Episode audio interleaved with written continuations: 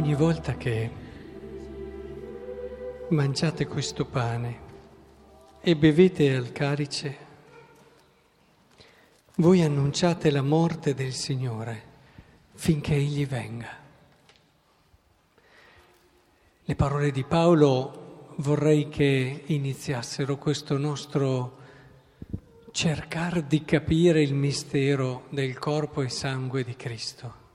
Le avete sentite bene? Ogni volta che noi mangiamo, beviamo, tutte le volte che noi facciamo la comunione, noi entriamo in un orizzonte nuovo, nell'orizzonte di Cristo. Cosa vuol dire che Gesù viene nella nostra vita? È una cosa che cerchiamo di spiegare ai bimbi a volte, no? Il pane che diventa te, eccetera, ma non Gesù che è in me. Ma cosa vuol dire? Non è mica il momento in cui noi lì con sentimento devo sentire che c'è Gesù in me. È questo l'Eucaristia. L'Eucaristia è la prospettiva di Cristo che entra nella tua vita e non l'hai mica fatta la comunione se non ti alzi dall'Eucaristia dopo aver fatto la comunione appunto con qualcosa che ti avvicina di più alla vita di Cristo, con una scelta, con un modo di vedere, con una determinazione. Annunciare la morte di Cristo vuol dire annunciare il suo modo di vedere la storia, annunciare il suo modo di vedere la vita, annunciare che non c'è gioia più grande di dare la vita per gli amici. Annunciare la morte di Cristo vuol dire avere la possibilità di essere per il mondo tutto questo. E noi possiamo esserlo. Vedete, c'è un brutto modo di fare tra i cristiani. Eh, si vede quella persona che magari fa una cosa, però è buona, no? Parliamo dei giovani. I giovani vanno in vacanza da fidanzati e fanno quello che dovrebbero fare gli sposati, no? Beh, ma sono bravi ragazzi però, a volte si comportano anche bene, ha fatto anche quell'opera di carità. C'è quell'altra persona che è disonesta, a volte sì, però attaccata ai beni, attaccata ai soldi più che mai, c'è solo lei in fondo, però ogni tanto fa anche del bene. Un altro in situazione, però guarda che, guarda, ma è questa la misericordia? Ma siamo così sicuri che questa sia la misericordia che ci ha insegnato Gesù? Tirare tutto al minimo? Vedete, la misericordia è far capire a una persona la sua bellezza, le possibilità che ha, la grandezza che gli sta davanti. Questa è la misericordia che ci ha insegnato Gesù. E quando noi annunciamo la morte di Cristo, annunciamo la tua possibilità di essere come Lui, la tua infinita possibilità di essere come Lui. Questa si chiama misericordia. Ma queste cose non ve le dico perché se c'è una cosa che detesto è il moralismo. Non ve le dico perché voglio che, ah beh, dopo mi sento bravo perché ho fatto quello che dovevo. Ve le dico perché so per certo, perché l'ho toccato con mano, con tante persone, che il modo più bello di vivere è questo qui. Ve lo dico perché se vi voglio bene, cerco di farvi capire come Gesù ha fatto capire alla prostituta, guarda che tu sei molto di più. Non mi interessa cosa ti ha portato a fare questo. Tu sappi che io vedo in te una bellezza che tutte le persone che hai incontrate non hanno visto, ma che tu puoi essere. E lei ha cominciato a credere a questa bellezza. Non ha Beh, vabbè, dai, continua a fare un po' la prostituta, però cerca di essere buona. E Zaccheo, Gesù gli ha fatto capire che la sua bellezza era molto più grande di quello che era il possedere tante cose, tanto che le ha date via tutte. Ha mica scherzato, eh? Quattro volte tanto gli è rimasto poco, eh, a Zaccheo? Questa è la misericordia, questo è annunciare la morte di Cristo. Questo è trovare una persona che davvero ti vuole bene, ti fa capire la misura della tua vita, le possibilità che hai davanti. Il mondo sta aspettando noi, perché sta aspettando Cristo. E Cristo ha scelto di andare al mondo attraverso di noi. Ha avuto molta fede e coraggio, bisogna che ce lo diciamo, però è la sua scelta e non ci farà mancare questa possibilità nella maniera più assoluta.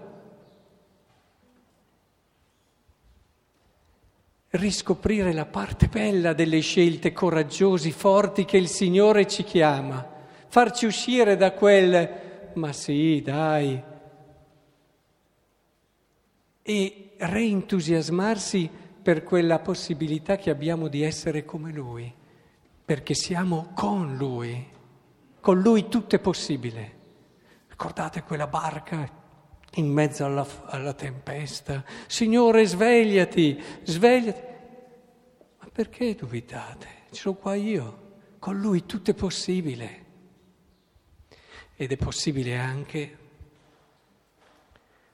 fare quello che è il miracolo più grande di tutti, eliminare la fame del mondo. Il miracolo di cui ci parla qui il Vangelo è un miracolo che va compreso nel modo giusto. Ci sono alcune chiavi fondamentali che non devono assolutamente sfuggirci. Vedete, noi tante volte ci rivolgiamo a Dio, ci rivolgiamo a Lui chiedendo il miracolo. Il miracolo può essere molto pericoloso perché fa fare a un altro quello che dovrei fare io, mi deresponsabilizza. Gesù qui è chiarissimo, date voi loro da mangiare. Questo lo dice prima della moltiplicazione ed è la chiave. Secondo voi, se il problema della fame del mondo è un problema reale e concreto. Bene, Dio fa il miracolo. Mm? Fa sì che nelle varie missioni che ci sono in giro, in tutte le situazioni, si moltiplichino i pani. Bene, gli diamo da mangiare a tutti. Oggi nessuno andrà a casa senza aver mangiato. Abbiamo risolto il problema? Ma ditemelo, abbiamo risolto il problema della fame del mondo? Assolutamente no. Il, l'idea invece del miracolo, qui si parla chiaramente, i gesti che fa Gesù sono chiaramente in chiave eucaristica e questo brano ci dice in modo profetico, Guarda che tutte le volte che tu mangi questo pane, che mangi questo vino, devi ricordarti che sei tu che devi dar loro da mangiare. Perché il vero miracolo è quello lì. Finché noi non entriamo in questa prospettiva, il problema della fame nel mondo non lo risolveremo mai e non si risolverà mai, ma nella maniera più assoluta. Ma, ma questo vale vi faccio un esempio parallelo. Un esempio parallelo forse ci aiuta a capire. Vado dal medico, mi dà una diagnosi terribile. Ecco che mi metto a pregare il Signore e gli chiedo, Signore ti prego fammi guarire. Oh, intendiamoci, è, umanissimo. Eh? credo che a tutti venga istintivo, però ragioniamoci adesso, ragioniamoci. Il miracolo ti risolve il problema? Beh, se mi fa guarire, quanti anni dopo morirai? Lazzaro addirittura non l'ha fatto guarire, l'ha fatto risorgere, ma poi è tornato a morire. Allora, qual è il vero miracolo che si deve chiedere? il vero miracolo per cui dobbiamo pregare in una situazione come questa, se non quello di metterci davanti a Dio e chiedergli, Signore, mi hai appena fatto capire che la, la mia esperienza è fragile, sono un uomo fragile, che la vita è come l'erba, germoglia al mattino, fiorisce, poi secca. E mi hai aiutato a comprendere meglio, lo avrei dovuto sapere da sempre, però preso dalle tante cose, dal correre, da tante cose, perché un po' forse inconsciamente la cosa mi spaventava un po', non ci ho mai pensato e non ci ho mai voluto pensare, ma avrei dovuto pensarci molto prima. E allora, Signore, adesso aiutami a capire la verità della vita, che cosa ci sto a fare qui, perché ci sono venuto al mondo. Aiutami a capire che io sono qua di passaggio, aiutami a capire che io sono fatto per te.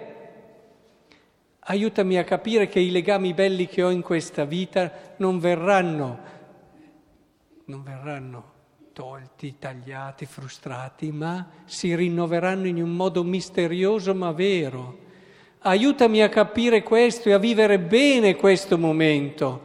Questo è il miracolo che ti fa già entrare nella risurrezione di Cristo. Allora sì che hai risolto il problema, allora sì che hai vinto. Allora sì che veramente sei entrato nella prospettiva giusta del cristiano. Ti metti in gioco tu, ti metti in gioco tu con la tua storia, non aspetti che sia un altro. Poi è chiaro che la salvezza viene da Dio, non viene da noi, però la scelta che ha voluto è stata quella che date voi da mangiare. Poteva anche darlo subito lui, no? Ma poi è tutta la storia della Chiesa che ce lo dice. Può, poteva venire giù adesso, poteva rimanere lui a risolvere i problemi, forse li riusciva a fare anche un po' meglio di come noi e la Chiesa li riusciamo a risolvere. Ma lui si è fidato di noi. E ha detto voglio che siate voi, voglio che siate voi, perché dentro di voi c'è una bellezza che ho messo io, una possibilità che ho messo io. Risvegliatela, abbiamo bisogno di risvegliarci come credenti, per non puntare sempre al ma, dai, in fondo è anche bravo. Ma dove la vedi la gioia di quella gente, di quei giovani, siamo partiti dai giovani che vivono bene il loro percorso d'amore. Io quegli occhi pieni di gioia di questi giovani non li ho più visti in quelli che non vivono così. Dove li trovi la libertà di chi veramente condivide i suoi beni? Una libertà vera, una libertà autentica, una libertà che quando li vedi ti fa gola. Eh. Non facciamo una piccola rinuncia e poi dopo stiamo lì come dei a guardare tutti gli altri, a brontolare, a criticare, a giudicare tutti quelli che non fanno queste scelte. Un cristiano così ma non attira nessuno. Eh? È importante che il Signore oggi nel mistero chiave, perché nell'Eucaristia inizia e termina il cristianesimo, ci insegnano i documenti e pratica ce l'ha detto anche Gesù. Ecco che noi dobbiamo ritrovare il senso profondo e vero di chi siamo, dell'essere cristiani. Coraggio allora, abbiamo Lui, oggi lo porteremo per le strade di Rubiera, abbiamo Lui e vorrei che ci fosse nel nostro cuore quel senso di fierezza, quel senso di gioia di chi sa che sta portando colui che ha vinto il mondo e ci dà la possibilità di vincere la battaglia e la sfida più grande della vita.